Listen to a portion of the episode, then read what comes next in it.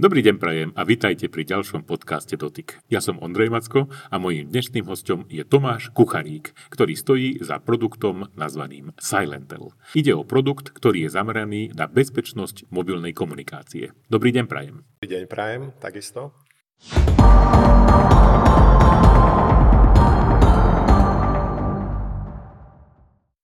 Ja som bol na vašej tlačovej konferencii a tam som sa rozhodol, že urobíme tento podcast, pretože ma to celkom oslovilo. Vy ste hovorili o mobilnej aplikácii, celkovo o mobilnej bezpečnosti, tak to sa dá povedať, o komunikácii, vrátane mobilných telefónov. Predstavili ste vlastné riešenie, ku ktorému sa dostaneme, ale tá prvá časť, to by som chcel, aby sa venovala tomu aktuálnemu stavu aké sú hrozby, čo nás môže bežne stretnúť, jednoducho v čom vlastne žijeme. Tak žijeme v veľmi komplikovanom svete dneska, asi všetci to dobre veľmi vieme. A v prvom rade všetci už asi poznáme Pegasus, bol publikovaný niekoľkokrát v zahraničí, takisto na Slovensku. Videli sme kauzy nabúrania telefónov Angely Markelovej, videli sme Pegasus kauzy v Nemecku, v Polsku, vo Francúzsku, v Portugalsku, v Španielsku, kde sa nabúrali do mobilných telefónov, odchytili obrovské množstvo dát, odpočúvali sa novinári, aktivisti, politici. Hej. Čiže čo sa týka tých mobilných zariadení, dneska sú dosť rizikové, ale všetci ich používame, čiže vzniká obrovská potreba na zabezpečené aplikácie, na preverené aplikácie, cez ktoré sa dajú dáta bezpečne posielať a cez ktoré užívateľia môžu bezpečne komunikovať. Na Slovensku sa veľmi často používa komunikácia WhatsApp, to je obľúbené, skupiny sa vytvárajú. A ja, keď som napríklad v rámci nejakej skupiny novinárskej, keď ideme na nejaký treba strip novinársky, tak vždycky sa vytvorí skupina a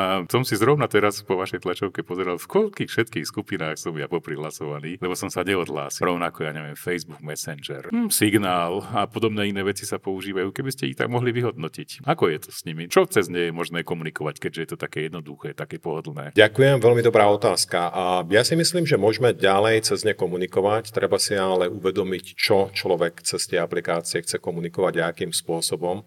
A pri každej z tých aplikácií si človek musí uvedomiť, že určité práva o svojom telefóne, o, svoj, o svojich dátach dáva všetkým týmto aplikáciám Väčšina z týchto aplikácií vyžadujú dokonca od užívateľov ich mobilné telefónne čísla. Niektoré dokonca berú kompletne celý kontakt list, hej, integrujú a tak ďalej. Čiže bol by som s tým troška opatrnejší, ale samozrejme, čo sa týka bežnej komunikácie, keď chcem ísť s rodinou na večeru a potrebujeme si poslať narýchlo nejakú správu, nič na tom nie je zlé komunikovať cez WhatsApp. Pokiaľ posielam nejakú obchodnú zmluvu alebo nejaké obchodné tajomstvo, alebo sa radím s právnikom o určitých veciach, alebo povedzme, že som nejakým štátnym zamestnancom a komunikujem niečo, a nejaké informácie ohľadom štátu alebo politiky, tak to by som určite cez WhatsApp ďalej nikde neposielal. Pretože na jednej strane riskujem odsudzenie tých dát alebo jednoducho sprístupnenie tých dát tretím stranám, tretím osobám,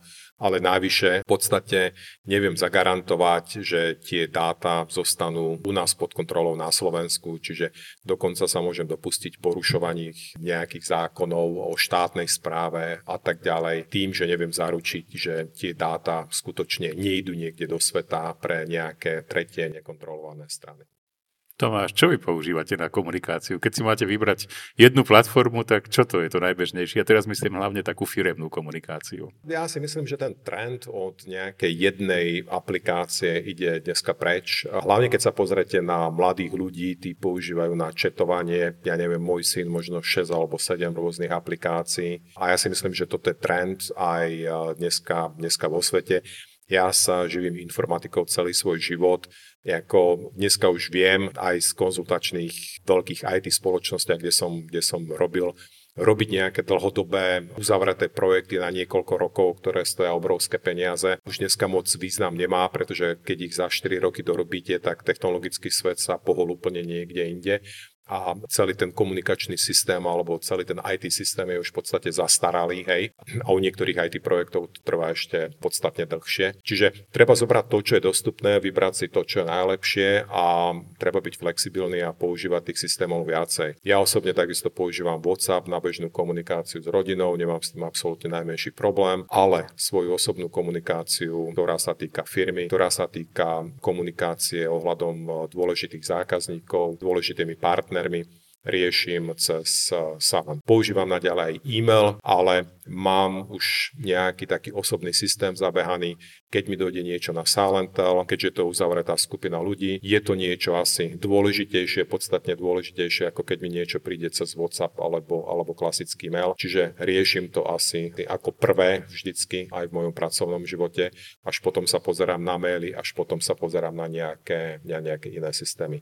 A toto si myslím, že je asi nejaký taký trend, ktorý momentálne teraz ide. Tak ako majú aj v štátnej správe ohodnotené alebo oklasifikované materiály, toto je public, verejne dostupné, toto je nie verejne dostupné alebo klasifikovaný materiál, dokonca tajný alebo niečo podobné, tak takisto ľudia by si mali uvedomiť, čo akým spôsobom, cez aké kanály ďalej do sveta komunikujú. No dobre, aby som to dobre vysvetlil pre našich poslucháčov, lebo povedali ste už ten názov firmy, takže Silentel, písané Silentel, tak toto je. To je riešenie, za ktorým stojíte vy, ako Tomáš Kucharik. A zároveň by som sa chcel opýtať, že všetky tie riešenia, ktoré sme spomínali predtým, ten WhatsApp a Messenger a podobne, ináč je pravda, že veľa ľudí používa množstvo aplikácií. Ja si vždycky potom musím ešte spomenúť, že cez čo mi to vlastne písal. Áno, to, to bolo takedy pri BlackBerry, to bolo bolo dobre, že to, to vedelo hľadať naprieč, ale dneska si musíte pamätať. No dobre, takže tie sú zadarmo. Aspoň zdánlivo zadarmo. Ako je to vlastne s takými komunikačnými formami, ktoré fungujú zadarmo? Kde oni vlastne zoberú peniaze na ďalší vývoj? Áno, no to je veľmi dobrá otázka. Pri rôznych spoločnostiach tie otázky, alebo tie odpovede sú rôzne. Ako my hovoríme, keď je niečo zadarmo, tak tým produktom ste zvyčajne vy ako vaša osoba. To znamená, že tie firmy od vás berú nejaké informácie, nejaké dáta z vašich mobilných telefónov. A niektoré firmy ako ako Facebook sa ani tým moc netaja. Tým, že používate WhatsApp, tak vám jednoducho berú z telefónu mraky informácií, ktoré potom používajú ďalej na marketingové účely, predávajú to dokonca tretím stranám a zarábajú na tom peniaze. Niektoré firmy to takto otvorene nehovoria. Existujú dokonca firmy, ktoré platia iným firmám, aby, ktoré vyvíjajú mobilné aplikácie, aby si dali ich kódy alebo ich časti kódov do svojich programov a tie programy potom posielajú, normálne stiahujú informácie z mobilných telefónov a posielajú im to naspäť. To znamená, že sa vám môže stať, že si kúpite alebo si nainštalujete zadarmo apku na, ja neviem, počasie a tá apka vám reálne stiahuje nejaké dáta z telefónu a posiela to tretej strane, kde tá tretia strana zaplatila developerskej firme, ja neviem, 100 tisíc dolárov a takéto sumy zhruba tam bežali, aby časť toho kódu jednoducho do tej apky dala.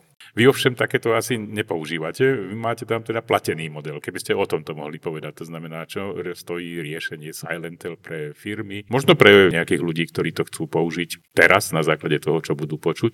Aha. Ako je to teraz s tým biznis modelom? Samozrejme, my žiadne údaje o užívateľov nezbierame, ani nestiahujeme ich telefónne zoznamy, ani nič podobné. Dokonca nepoužívame ani ich telefónne čísla na to, aby Silentel ako aplikáciu mohli používať ani e-mailovú adresu, ani žiadny iný takýto konkrétny identifikátor. Našimi zákazníkmi sú v podstate aj drobní podnikatelia, drobní lokálni politici až po veľké štátne správy a tie ceny sa pohybujú od desiatok eur až po tisícky eur podľa toho, aká verzia, akým spôsobom sa zavádza. Samozrejme v štátnej správe väčšina tých užívateľov si chce nainštalovať kompletne celý server. No poďme ešte na to biznisové riešenie. To znamená, že ako je to v prípade Silentelu, tam predpokladám, že ide o platený model. Ako je to potom s tou ochranou, ktorú vlastne môžem získať? Tá ochrana je tam tiež akože veľmi dobrá, samozrejme garantovaná. My žiadne informácie od tých zákazníkov ako telefónne čísla alebo e-maily alebo podstatné, podstatné ďalšie informácie vôbec nestiahujeme, nepoužívame, nestiahujeme žiadne ich kontakt listy ani podobné veci. V podstate majú 100% garantovanú bezpečnosť aj svoje súkromie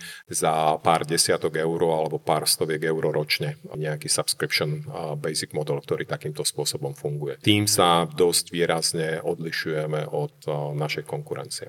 Kde by som mohol získať detaily z tohto biznis modelu? Aká je tá webová stránka, na ktorú by som mal ísť a zistiť, ako to vlastne funguje? Salentel.sk poskytuje nejaké úplne základné počiatočné informácie, ale náš produktový manažer Michal Palát veľmi rád poskytne akékoľvek informácie, ktoré by ste potrebovali k tomu ďalej. Ja som sa na tej tlačovej konferencii ešte pýtal na ďalšie riešenia. Vy ste vymenovali ďalších 6, myslím, ale ja poznám len jedno. Také, čo som si myslel, že teda to je také akože naozaj už hoch.